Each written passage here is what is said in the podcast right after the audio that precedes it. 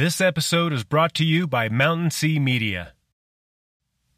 I spent half my life near the Pacific Ocean and the other half in the mountains of Central Oregon. These places are full of profound stories and experiences that guide my life, even now as a media creator and a beer professional. This is how Mountain Sea Media was born. I realized how impactful stories are to our lives and business. Stories share good experiences and the warmth of friends. They improve business by sharing these experiences and connecting deeply with our customers. If you'd like to connect better with your customers through copywriting and storytelling, contact me at jeremy at mountainseamedia.com. It's your story. I'll help you tell it. Welcome to episode 39 of Good Beer Matters. So there's this entire culture and, and history and, and uh, artistry and, and science and all the stuff around it. I want to keep the egalitarian nature of craft beer, but um, I also think that we need to work on raising the conversation around beers. Talk about the beer as the beautiful thing that it is. We have been educating each other through the art of storytelling for millennia. Not much has changed, except now we do it through movies, books, music, and even beer. Yes, beer. Behind every beer is a story of how and why it came to be.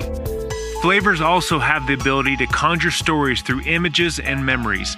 Case in point, freshly baked cookies may remind you of your grandmother, or tequila may remind you of that one night in college you'd rather forget. The better we can understand the language of flavor, the better we can understand the stories behind the beer. The trouble is, many of us aren't fluent in the language of flavor and therefore need a guide. My next guest is a writer and an educator who helps people understand the stories beer have to tell. My name is Jeremy. I'm a certified Cicerone, BJCP judge, IBD certified brewer, and a beer writer. I believe the art, the science, and the culture of beer has more of a profound effect on us than we realize. I believe there's a world of wisdom found in every glass, and I intend to get to the bottom of it. This is Good Beer Matters. These are the stories of us, of great food and the beer that brings it all together. I hope you enjoy episode 39 of Good Beer Matters with beer writer and educator David Nilsen.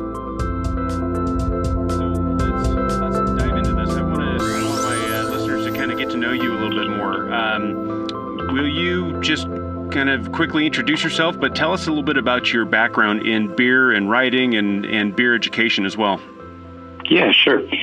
So I am a, uh, professional beer journalist and educator. So I write for a host of uh, beer publications, um, both in print and online. Most of the big magazines, at least the ones that are left, and uh, then a lot of online publications. Um, then I write for some regional travel and food publications as well, both about food and beer.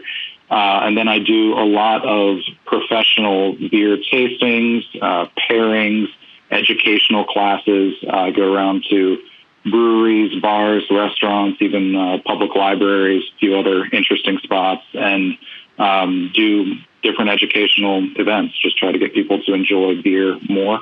Uh, I'm a certified Cicerone. I'm currently studying for my advanced Cicerone uh, certification, hoping to take that next year. Uh, I'm also a National Book Critics Circle member, so I um, I do some literary criticism for um, you know different literary journals and magazines and things like that as well. Uh, I started doing this full time about two and a half years ago. I was doing it part time for a little bit before that. Um, but I, you know, have been into craft beer just as a fan for probably 15 years now. Uh, just over time, um, was was learning more and more about it just for myself. You know, I, whenever I take up a new interest, I always kind of dive into it from the education end of it. Uh, so, you know, I was reading all the books I could, and at some point realized that I wanted to actually kick it up a notch. So, started studying uh, directly for my Cicerone certification, and uh, that was coinciding with uh, realizing that it was time for me to leave my previous job, and so um, decided to kind of take a gamble and jump out doing this full time as a freelancer. What got you interested in beer in the first place? It sounds like uh, I believe in the previous conversation you and I had offline that you worked um, in libraries, and and I'm guessing that you've done uh, quite a bit of writing beforehand. But mm-hmm. what what brought you into the beer world? What what enamored you? Sure. Um, well, I think it was always going to be something, whether it was beer or a different drink or a different food. I, I definitely enjoy uh, the tasting process, and I've always been pretty exploratory when it came to trying new flavors and things like that.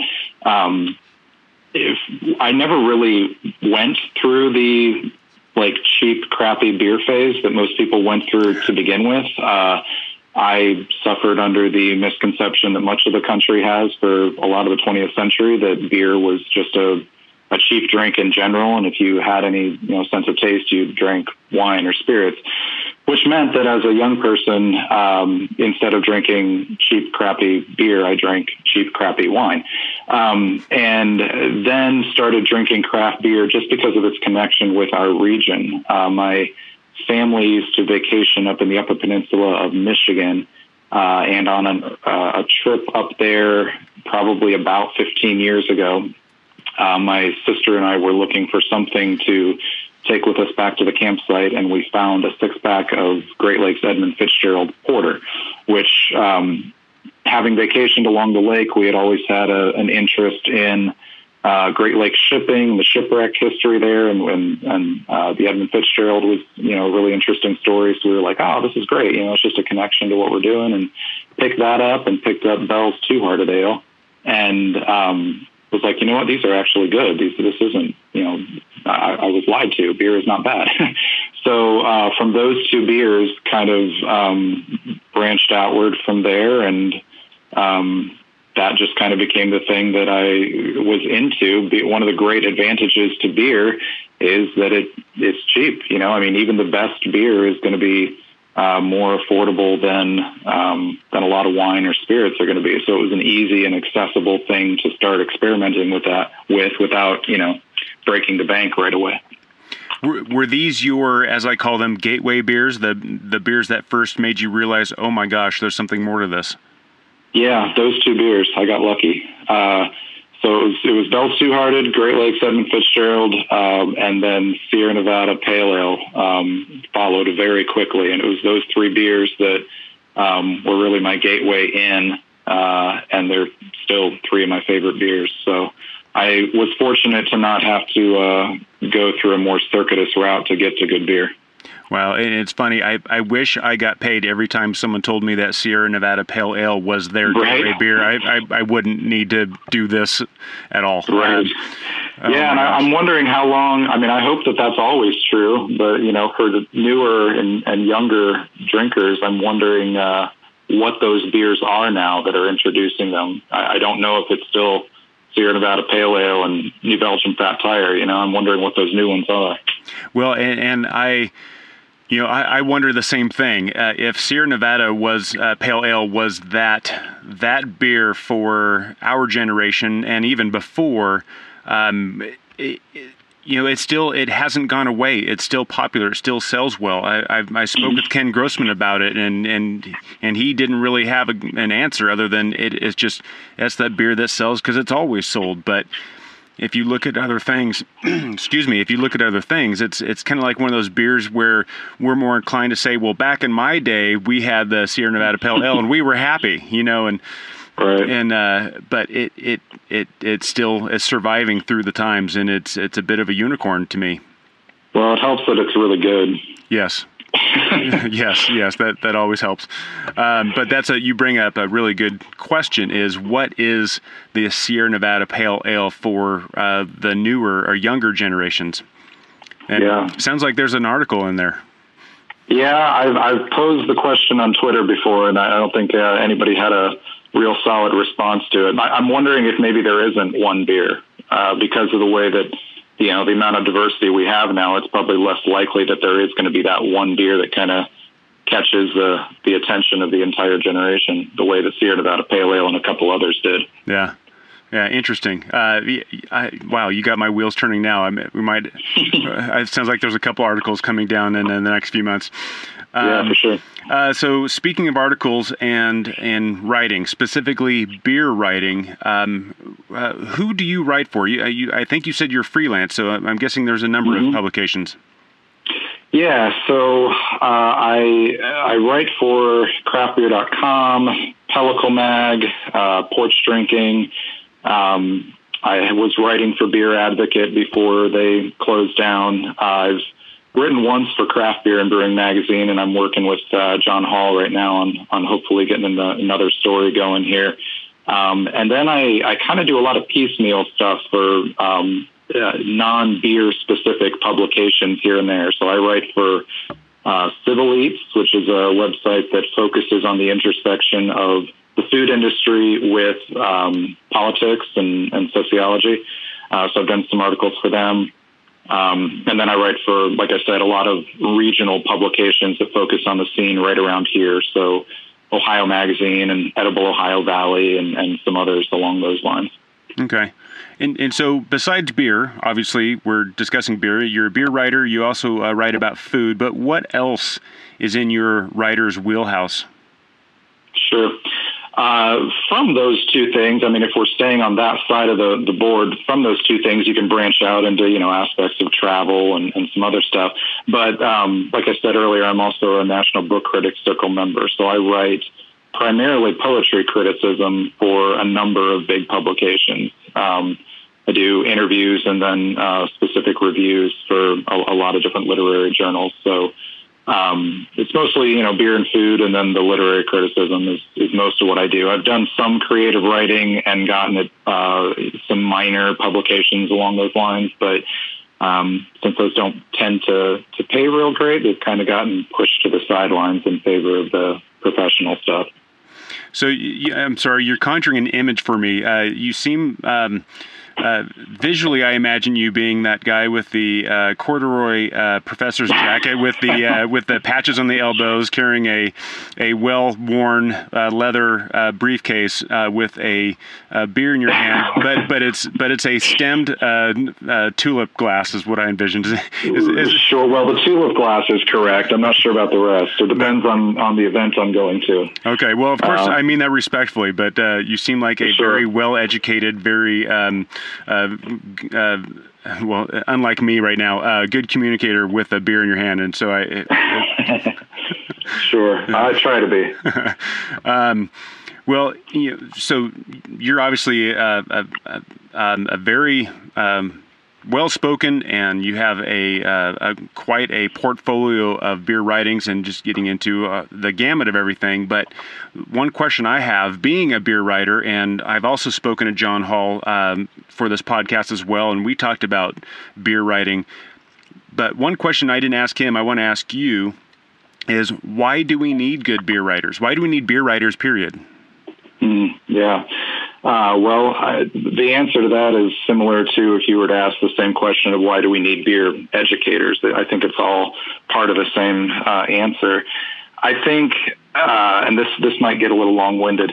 I think um, one of the great things about beer, and one of the things that gets touted about it, is that it is um, ostensibly egalitarian. You know, it's it's accessible. We mentioned that it is relatively inexpensive, at least compared to wine and spirits.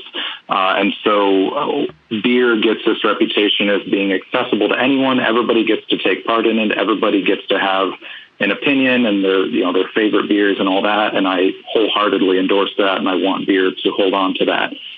One thing that I think, um, comes along with that as a consequence is there ends up being a bit of a backlash against any effort to uh, elevate the conversation around beer or to bring any sort of um, sophistication or, or, intellectualism to beer. So if you're going to come out and say, hey, maybe this type of beer isn't great for where craft beer is going, um, that's going to get stamped out really quickly because you're, you know, you're harshing somebody's vibe.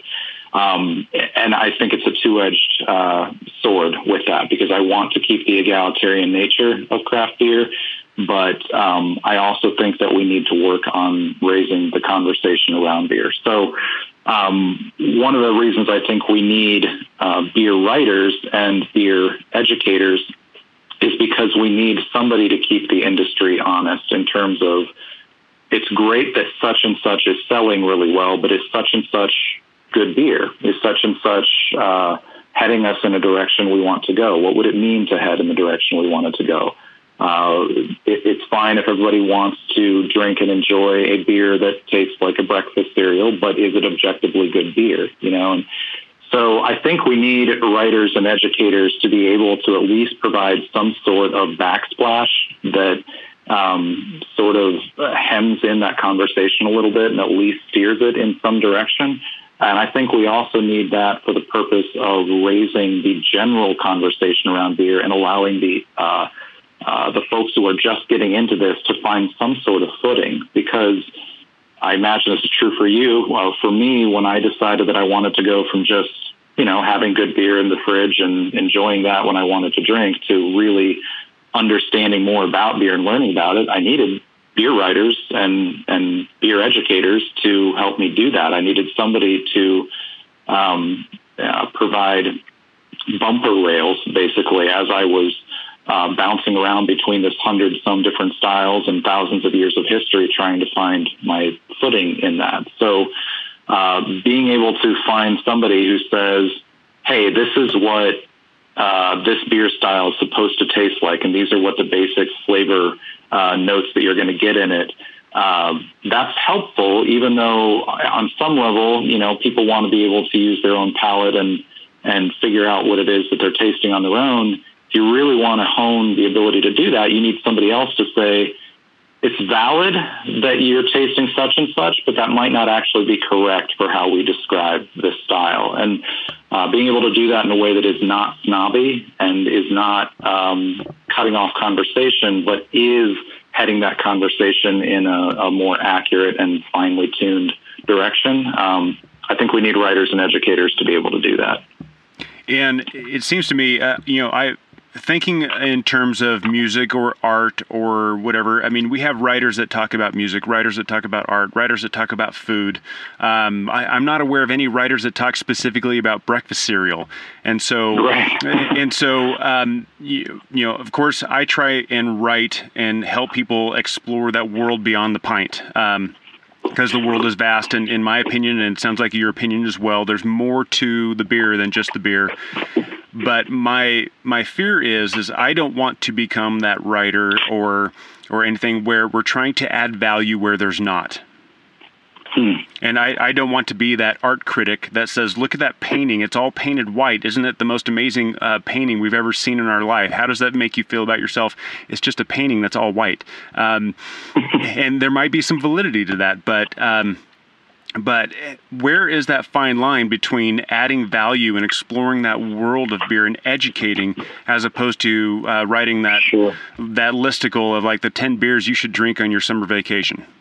Yeah. Well we've all had to write those listicles because they pay. But uh, yeah, that's true. I think one of the things that um, one of the, the dangers that we want to avoid is that for a long time uh, in society as a whole in wine, in fine dining, uh, education and the concept of taste, of good taste, and the economics that build up around both of those have been used way too often to maintain class distinctions and exacerbate inequalities along race and gender lines and all sorts of things. And we obviously entirely want to avoid that. We do not want to see beer become snobbish. We don't want to see it become elitish. We don't want to see it become an oligarchy of a few people who get to decide for everyone what is good and what is not. We definitely want to avoid those things. But we can avoid that while still allowing people to have a better vocabulary and a better understanding of what it is that they're tasting, why those things taste that way, uh, where those tastes maybe came from historically, how we how we got uh, the malts and the hops and the different things that are developing those flavors. So I think what we generally need to do first, and this is where most of my attention, especially on the education side, goes to, is not trying to trend set or taste set, but to just provide knowledge. You know, these are beer styles. These are national brewing traditions from Belgium, from Germany, from wherever these are the major ingredient components to beer. Uh, you know, this is the basic of what malt is or what hops is or how yeast works or things like that. Do that in an approachable, easygoing way uh, so that over time, if you're working with people on a repeated basis, and I have a lot of education series that I do that are every month and the same people come back to them, over time, that sort of ability to figure out what is good or what is not, or to um, lean toward beers that have some sort of uh, you know tradition behind them or, or uh, you know true artistic vision behind them rather than just a nostalgic gimmick kind of happens on its own. People get invested in this uh, they realize that the history is interesting or they realize that being able to tell what the different hops are doing is interesting and on their own they want to uh, taste the beers that are providing that for them so um, I don't think you can hit it straight on necessarily. Those conversations don't tend to go too well when you're just like, no, no, no, stop, give up those those gimmicky beers and taste this over here. People are having fun with those gimmicky beers, so let them have fun with it.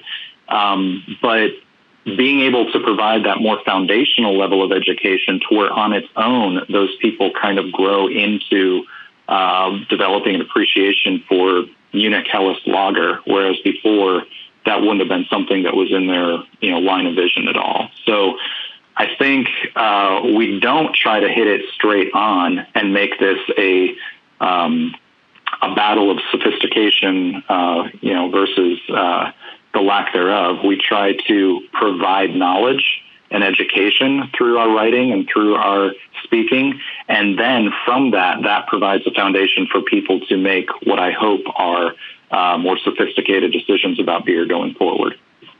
Well, you, I, am starting to think about um, you know the conversation you and I had prior to this uh, about um, just making a, you know what makes a good beer story, and you and I got a, off in a little bit of a tangent about just writing really good writing, really good narratives.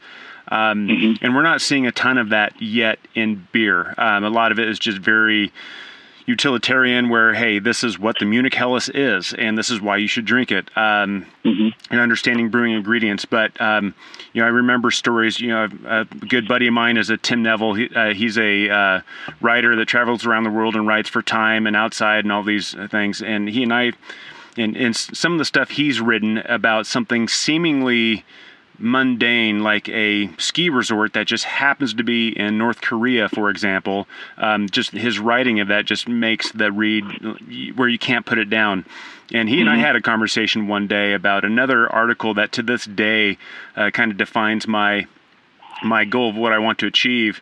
Uh, it was a uh, outside magazine article written by Eric Hansen about uh, the Cinque Terre in uh, Italy, and the mm-hmm. story was just very comical about how he failed his assignment. He could not complete it, and he was trying to figure out how to um, how to how, how, to work his way into the good graces. In fact, the, the article was written almost as as a letter to the editors. Uh, started with, "Dear editor, um, how are you? I'm fine, thank you," and then it goes into this apologetic story that that was just so amazing to read, but it was just of, a, of an epic failure.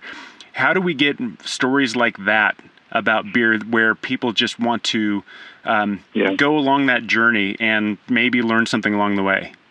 Yeah, uh, I hear what you're saying. I think um, part of getting people to recognize what you've described about beer, that it is more than just the liquid in the glass, that there's this entire culture and, and history and, and uh, artistry and, and, science and all the stuff around it. Um, part of that is done just by demonstration, that you, you write that story that is just a beautiful story, uh, both in terms of its content and the actual story that's being told and in your writing of it. And somebody reads that and now they have this this beautiful thing that is attached tangentially to their experience of beer, and that elevates beer for them. Uh, as part of that, as an educator, when I'm speaking, um, and I don't always get to do this because sometimes it's a little bit more of a utilitarian setting, but um, part of that is a demonstration of just the way that you talk about beer and the way that you enjoy it and the way that you demonstrate for that. Uh, demonstrate that to them. So if you, I'm tasting beer with a group, um, there can be this uh, this tendency whenever we're talking about something in elevated terms that is not typically talked about that way, to feel a little embarrassed about talking about it that way. That you know you uh, nobody likes that guy at the party who you know wants to break down the album that's being played right then and explain to everybody all the you know what's going on right there because that can get awkward and you don't want to be that person with beer either but as long as you do it in a way that is not intimidating talk about the beer as the beautiful thing that it is you know describe uh, how visually beautiful it is, describe uh, the memories it makes you think of, do all those things, model that for people who are not used to doing it for themselves.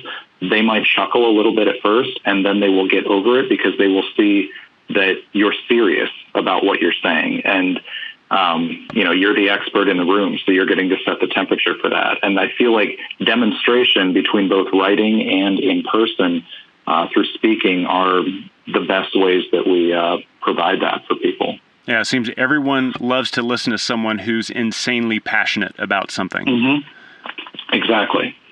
Even yeah. even if it were about um, the differences between golf balls, if someone is just just like a maniac on stage describing the subtle nuance between this golf ball and that golf ball, I'm going to listen for a little bit because, uh, man, this guy's into it. Yeah. I, uh, why is he into it? I want to know. Yeah. Uh, so yeah, I agree. If there is a, a, listener out there who would love to get into uh, becoming a beer writer, uh, what would he or she need to do to kind of go down this path? Sure. Uh, well, obviously, the, the first thing you have to be is a, a writer.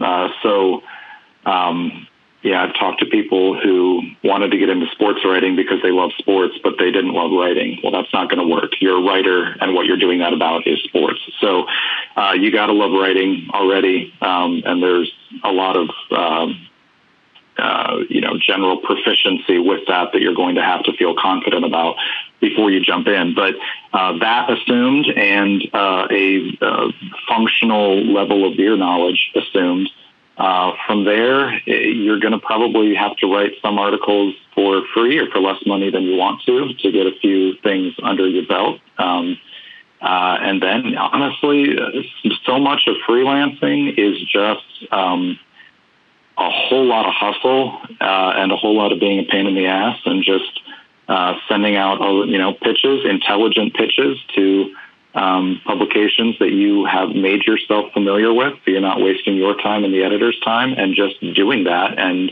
um, accepting the you know the assignments that come your way until you can sort of parlay those into bigger assignments. There's there's not much of a way to shortcut it unless you have some sort of uh, you know inherited connection that uh, you're able to play on. You know, you just happen to be friends with uh, some editors or something. So there's not much of a way to shortcut it. Uh, work hard, make organized lists of your goals, organized lists of the publications you want to write for, put those in some sort of order of what is realistic for you to write for, uh, and then pitch them like crazy, turn in everything on time, turn in clean copy, make sure your editors are satisfied, and stick with it. Now, if there is someone out there who is a writer or is a beer writer but wants to get even more into the world of uh, beer writing, you know, it sounds like that uh, advice you just gave would still apply. But do you have any more mm-hmm. advanced techniques of like how how to like write the perfect pitch letter for a beer publication sure. or something like that? Well, I think we're all still trying to figure out exactly what the perfect uh, pitch letter is because that probably changes uh, editor to editor. But um, you know, we, I mentioned Beer Advocate magazine going out of print, Draft, and All About Beer both went out of print in the last few years. It is, well, to be perfectly honest, it's getting harder to do this um, professionally. So, what you're probably going to want to do, if this is a thing you want to do really intensely, is look outside of beer journalism proper for where some of that writing is going to be able to go, uh, whether that means writing about beer for other publications or expanding your breadth of knowledge a little bit and being able to write about it from the direction of food or uh, you know from the direction of cheese or chocolate or including wine or including spirits or something like that and being able to diversify a little bit further um, but I would say, and this isn't so much concrete advice, but I think it is something people probably uh, shortcut themselves on, is make sure you have a clear picture in your mind of what the ideal writing you want to be doing is, what the topics you want to be covering are, uh, and what the voice you want to write about those topics um, will sound like. Because it's going to get easy, and I mentioned earlier with the listicle thing, you're going to have to do it some. You're going to have to write some articles that you're not absolutely thrilled about. Uh, you're going to write some listicles or some slideshows or you know whatever. If you find a way not to, please let me know how you got around that at the beginning. But um, you're going to have to do some of that, and it's going to get really easy to get diverted into paycheck assignments that um, are not what you got into this to do. And uh, at some point, you have to be, and, and at every point, you have to be turning yourself in the direction to, uh, toward what that end goal is. And I feel like just in the last uh, year or so, I've really started to be able to do some of those assignments that I feel like, yeah, this is exactly how I wanted to write about beer. Um, I still take paycheck assignments, you know, and I um, maybe I'll always have to. I don't know, but you have to have it in your mind. What is it that I actually want to be writing about beer? And accept I probably can't do it on day one, but how do I get there and have an actual goal and strategy in mind to get toward that? Great. Uh, these are these are tips that I will employ as well because I'd I, would also like to do a little bit more uh, writing and you know of course I do write about beer but uh, I've, I have other interests that um, that you know if, if I could talk about uh, how to go uh, paddling or surfing or spearfishing and incorporate that into a beer article that would just be the coup de grace so that's the challenge that I, That I lay there for myself go. you know. Um, so I'm going to pivot a little bit, and uh, you've been able to uh, turn what you do um, and basically create a beer education business for yourself as well. Can you tell us a little bit more mm-hmm. about that? What that looks like? Yeah, sure. So I split my time, and I would say that my income is also split about evenly between the writing side and the education side. So uh, from the education side, I um, I lead tastings at breweries, so I'll reach out to breweries and say, you know, let them know what I do and what I can offer, and then uh, come in and uh, do a ticketed event for them where people show up and um, I will guide them through five or six of that brewery's beers over the space of an hour, an hour and a half.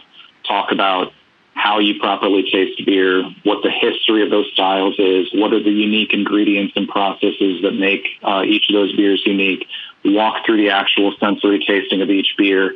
Um, you know, and then by the end, those folks are way, way more familiar with that brewery's beer, but also have much more buy-in toward, um, you know, sticking with that brewery. Now, now they're going to go up to the bar and get a pint of whatever their favorite was, and uh, they're going to bring a friend to the brewery, um, you know, and, and tell them, oh yeah, yeah, I tasted this beer and it has such and such in it. And so works out well for the brewery. Uh, and uh, you know raises the the interest level of those individuals uh, who are attending. I do uh, pairings at restaurants and bars that have food, so I'll work with a chef to develop a menu and then pair that with uh, beer. Um, uh, or in some cases, I, have got a, a bar I work with that does um, uh, cheese and charcuterie. So we'll come up with a you know a board for that and then pair that with beer. Uh, and then I do a lot of just uh, purely educational tastings. I actually have a number of public libraries that I work with um, where I will do monthly or quarterly um, series where we, I will um, come in and, you know, for the very first class, it'll just be about generally how to taste beer. And then from after that, we'll walk through style families or uh, specific styles and really dive into the history behind them and then taste through examples. And those are the ones that I feel like um, do the most actual education, where I have people that um, started coming to those classes with just absolutely no specific beer knowledge at all. They had an interest in this thing called craft beer and really didn't know anything. Maybe they'd had some, maybe they had a few styles they liked, but they didn't know anything about it. And now across um, a couple years now that some of them have been attending, they're exactly what I was talking about earlier. You know, their their beer knowledge has grown without them even really realizing how much it's grown, and they're getting much more um, confident in their ability to taste and um, you know, sophisticated in their ability to decide what they like and don't like. Um, and then some of those will uh, start exploring the local beer scene more. So I've got some of those who have, um, you know, started reporting back to me from breweries that they've gone to visit and, and what they liked and didn't like there. Uh, I recently had the chance to do a, a larger event where I brought a bunch of people from some of those different classes on a field trip to a local brewery and had um, coordinated this with the brewery to where I, I interviewed the brewer in front of the group, and then they got to ask questions and um, then we toured the brewery, and then I led like an hour long uh, guided tasting of their beers at the end of that. And um, we kept it really inexpensive for people. Basically, just covered the cost of the event, didn't make any anything above that off of it. Um, but it, it allowed uh, for a really cool opportunity for these people who have been attending these classes for months or years to now get out into the field and see how this works in a real brewery and um, yeah, so I do a lot of different things like that. I do private events. I've got a couple uh, private events coming up in home where people want to do some sort of really classy party for their friends. So they, you know, invite 12 people over and I'll do a, a guided tasting for the group. Um, I've spoken at a Catholic church about Trappist beer. I've, I've spoken uh, at some interesting places. So um, I'm always looking for new and creative places that might not think of doing a beer event and trying to uh, bring them around to the idea.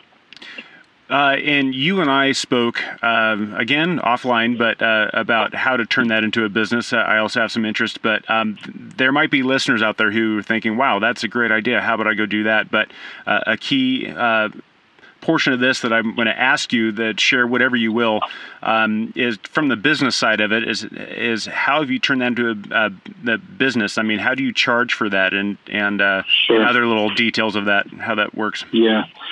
So generally for myself, and I don't know that this is. Uh, I don't think this is necessary, and I'm looking at some some opportunities uh, to where I would go around this. But for now, what I've tried to maintain is that I get paid by the venue, uh, so the money does not pass directly from the consumer to me. Um, just because I don't want there to be any confusion about the fact that I would be somehow selling alcohol or access to alcohol. Um, again, in most settings, I, I think that I would be okay. But what I've done just to make sure is just everything passes through the venue, and then the venue pays me a speaker's fee.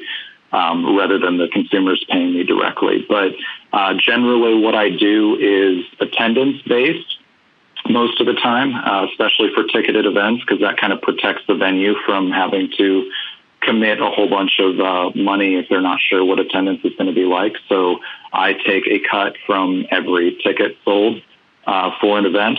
And then for some of the more educational events, like at the libraries and things like that, I negotiate in advance with them a uh, standard speaker's fee that they will pay me each event, regardless of specific attendance. Um, so uh, it's a pretty simple pricing structure that I do. I do that two different ways depending on the, the type of venue, and um, it prevents uh, the per attendance pricing prevents, like I said, the um, the venues from getting scared away at the very beginning if they're not sure how this event is going to go. Um, uh, that way, they're you know they're not on the hook for a large fee if they only have eight people show up or something. So that's how I've done that up till now. Gotcha. And then, uh, you know, another question is too is uh, who is it that you are educating? And well, and, a follow up question will be why do they need that? But um, but are you are you educating people who are just interested in the world of beer, or people who are work in the beer world that need to get better at what they do? Sure. How does that work? For the most part, almost entirely, it has been consumers. So it's people who just want to learn more about beer because they enjoy it.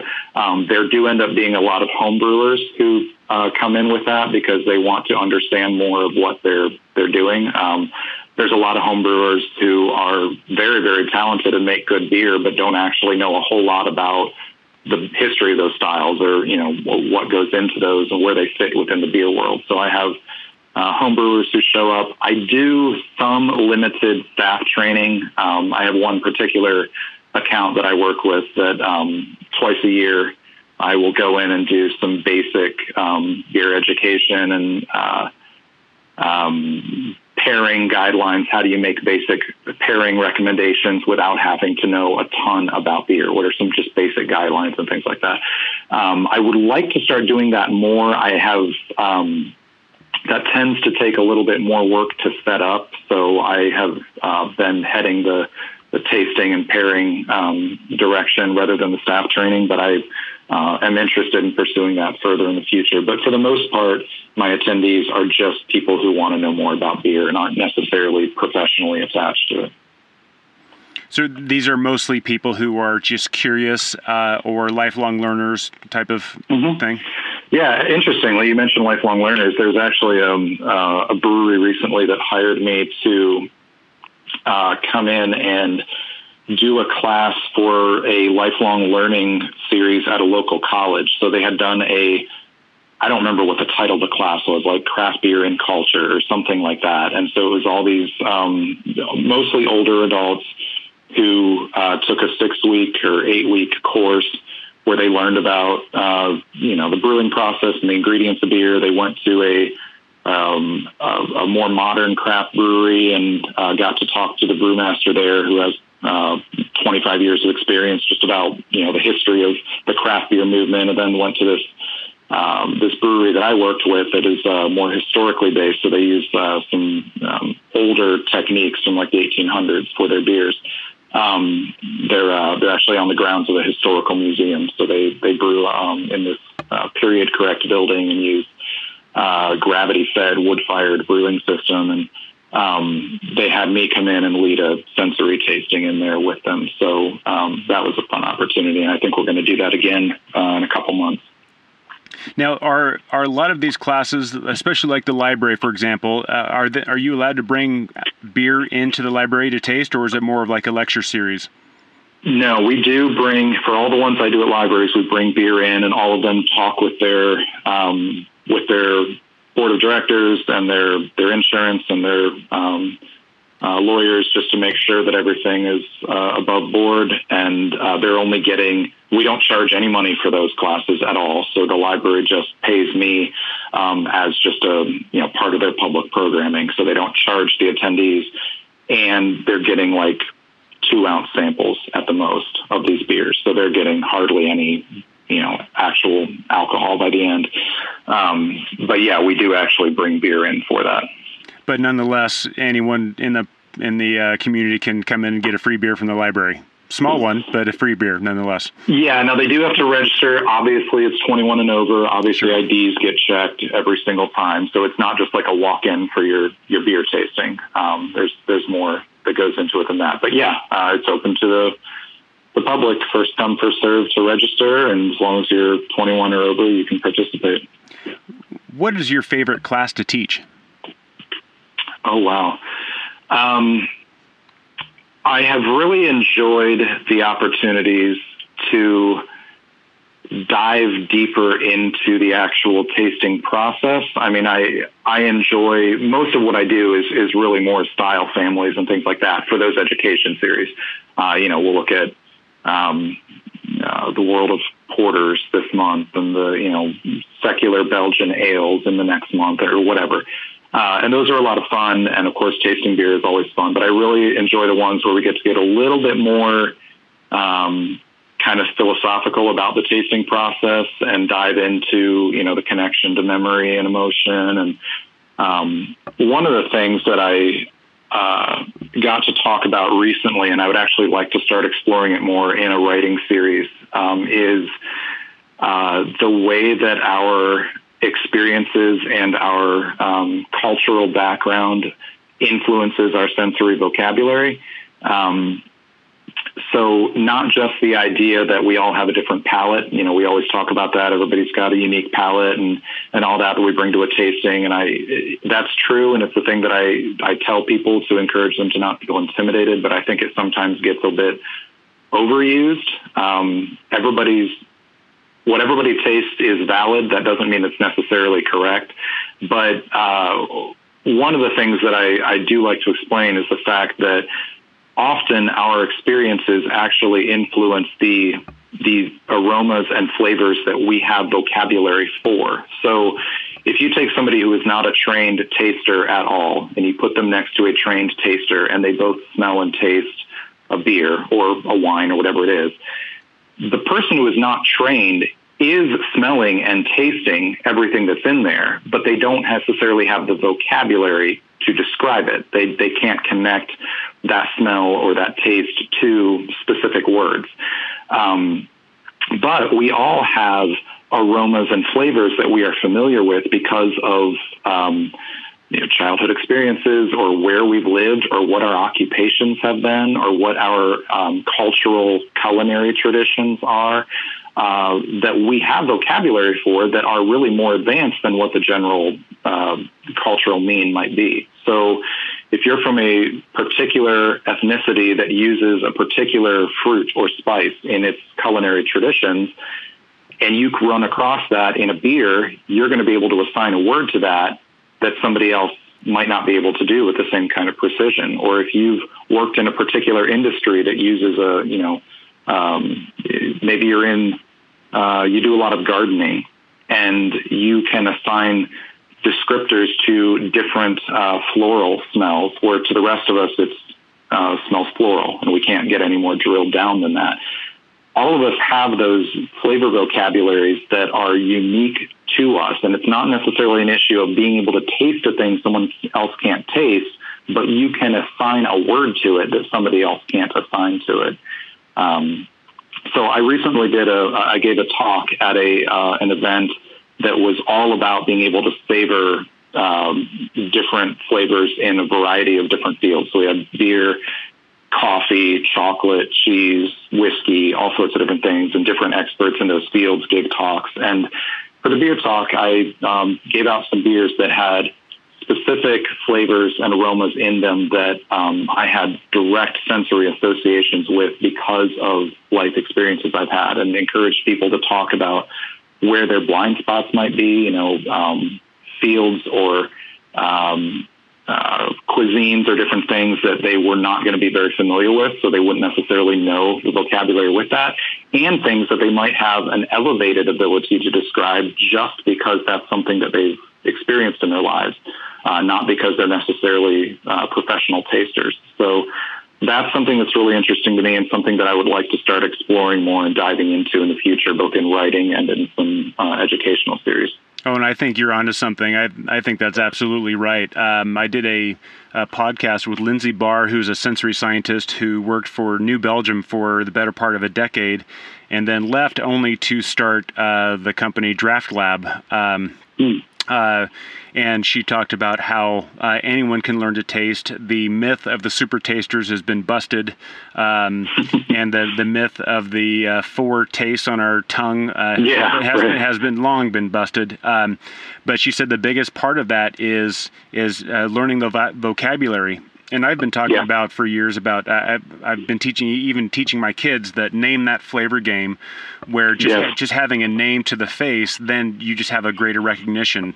Um, and a good example, you take you take a leaf from your garden and you taste it, and it's like, oh, it's really really sweet, but there's kind of like a cool menthol effect, and it's a little bit spicy. Oh, that's spearmint. Um, just being able right. to work through that process being yeah, my 11 year old daughter, I think, has a better palate than a lot of the uh, the folks who I, I run into in the beer world. That's funny. My 11 year old daughter we, has we the same palate. We do intentional family tastings like that. So. Yeah, my my 11 year old daughter will grab some like yogurt, for example, and she's like, "Ooh, it's kind of it's kind of like acidic and lemony." It's like no one, no other kid in your school is going to look at yogurt that way. Right. Exactly. That's great. Um, but I think you're right. Just just being able to uh, think and be more mindful is is going to not only help us become better tasters, but when you start adopting that mindset, then all of a sudden you start thinking about songs or poetry or art or or uh, just how the day feels. Um, it, it, I really believe that just the world just opens up when you start mm-hmm. paying attention to those little subtle things, and it all starts with just how to taste your beer. Well, and uh, especially when you start paying attention to that, even if it's specifically for the purpose of tasting beer better, you're really into beer, you want to taste beer better. When you start thinking about it in that way of expanding your sensory vocabulary, suddenly you're you're paying attention to flavors and tastes even when it's not beer. So uh, everything you eat and drink, everything that you smell as you're on a walk is an opportunity to expand your sensory vocabulary. So one of the things I've encouraged people to do is if you don't, if you find yourself consistently not being able to identify the flavors and taste of different herbs uh, or, and spices when we're tasting beer, go to the store, get some herbs, get some spices, and intentionally smell through those and taste them. Or if, you know, with this brave new world of, of hops that are all tropical and all these different flavors in there, go to the store, buy papaya if you don't know what papaya tastes and smells like. Buy kiwi, buy mango, buy these different things. Do intentional tastings with those to expand your vocabulary. It doesn't have to be just the the actual time that you're tasting beer that goes toward that education. Everything can suddenly be uh, an opportunity to expand that vocabulary. Yeah, my my wife uh, some months ago visited uh, Seattle and went to Pike Place. And of course, that that marketplace is world renowned, but it really is a market, and you can buy almost anything there, uh, produce or meat wise. And so I asked her to bring home some lychees because I couldn't remember what lychees nice. smell and taste like. And so I, I gave her missions like, okay, I need to increase my palate, and you're going to be somewhere where you can get something that I can't get a hold of where I am. So uh, so she she did some of that, and it was it was great. Yeah, no, we've. Oh, I did the same thing recently. We've got an international market near us, and whenever I'm there, they've always got fruits that I've never even heard of. So I will pick up, you know, some, and then we'll, as a family, my wife and daughter and I will sit down and, um, you know, cut up the fruit and we'll all taste it and describe what we're tasting. I think we had rambutan recently, which oh, was new to me. So, yeah. Um, yeah, no, everything gets to be. Uh, something that builds toward that better vocabulary. Yeah, but but uh, but uh, taster beware because as soon as you taste uh, something like jackfruit uh, or uh, you know some of the things you mentioned, um, as soon as you taste that and add that flavor to your memory and to your lexicon, then be careful because you're probably going to taste it everywhere and everything yeah. you taste. and so it's it's going to take a little bit of time to let that memory and that new uh, knowledge kind of kind of um, mature a little bit. Um, that's yeah, been my experience. Sure. Um, uh, one quick question before I start winding down because we are running uh, a bit on time. But um, for anyone who uh, wants to become a beer educator, uh, who who've attained a, a, certified cicerone or more, or a BJCP uh, judge, what can mm-hmm. they do to become a beer educator? Sure. Um, well, on just on the uh, the experiential side of that, I mean, just as I said that you need to make sure you're a writer uh, if you're going to want to write about beer, you need to make sure that you're actually comfortable getting up and communicating in front of people. Uh, it's okay to have, you know, nerves, have a little bit of stage fright, but make sure that communicating to people is actually something you can do, that you feel that you can think on your feet, that um, maybe even ask some some friends or family members, hey, do you think that I actually uh, would be able to get up and communicate these ideas, you know, um, and see how that goes. Um, I would also say that uh, it can help. It is not strictly speaking necessary, but it can help to have the Cicerone certification or something like it, um, just because beer, you know, you can get a brewing degree, but as of yet, I don't know that you can really get just a general beer knowledge and beer history degree. Uh, maybe we're working toward that. I'd love to see that, but uh, people don't have any reason to listen to you uh, without something that that reassures them that um, you you know what you're talking about, and even if that's not necessarily as important to the um, consumers, the venues that you're going to pitch have no reason to believe that you're going to come in and not uh, make yourself look foolish or make them look foolish or you know make their poorly represent their beer if it's a brewery or whatever it is. So having something that proves, hey, no, someone else has vetted the amount of knowledge that I have um, can go a long way. I found that to be um, important for me. Uh, so I got my Cicerone certification before I started doing this full time. I, it's actually kind of the last thing I did right before I jumped into uh, doing this full time, and and then you know I'm continuing on to to get my advanced, and we'll see what happens after that. But um, beyond that, I would say work on crafting your pitches and your approach. Figure out run through what all if you were a venue and you were going to have somebody approaching you what are all the questions you would have you would have um, about that so um, have an idea of how you want to run an event, of maybe some suggestions for, for types of events you'd want to do, figure out your pricing scale, um, things like that, and uh, then start reaching out to some breweries. Probably you have some kind of friendship with uh, some brewers and things if you're if you're thinking about jumping into it at this level. So maybe approach them first and say, uh, you know, hey, I want to start doing this professionally. Would you mind if I came in and did a tasting at your brewery for you and um, kind of go out at that direction? But um, just as I talked about with the writing, where it's important that you have goals in mind. I would say the same thing is true for speaking, but more than just goals, have an idea of what you're about when it comes to beer. Are you just wanting to provide education in the sense of expanding people's knowledge about history and styles and things like that? That's fine. But do you have something that you want to become your thing? Do you want to be the person who speaks about specifically early American brewing or about sensory appreciation or whatever and see if there are ways that you can be incorporating that and working that in, testing out different things to see how they work uh, and go from there. It always helps to have a long term plan uh, and an idea of the direction you want to get to. That's great. Thank you for sharing that. Mm-hmm. Um, so I want to start the the wind down process. Um, sure. So I've got some fun questions for you. Um, it, uh, David, if you could be the beer king, or the, I'm sorry, the, the, the beer king of the world for a day, what would you change? Okay, boy. Um, is this a thing that like uh, it, it, can I reach into other people and change their preferences, or is this like a, a like a rule that I can make or something? Well, being the king of the beer world, all you can do is make a decree. Okay, I see. Um, I decree, I think, because I think this is actually attainable, that uh, no more than one third of any given tap list anywhere can be an IPA. so I love IPAs.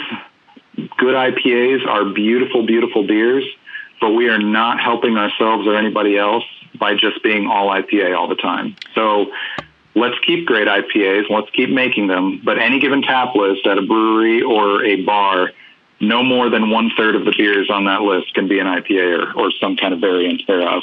It seems everyone I talk to who studies beer, knows beer uh, very, very decently to exceptionally well, we are all tired of IPAs. uh, yeah, I mean, I'm not tired of IPAs. I'm tired of it being nothing but IPAs. Well, I want yeah, that's IPAs. what I mean. Uh, yeah. You know, I, there's IPAs are beautiful, but just like, man, where's my where's my ordinary bitter? Darn it!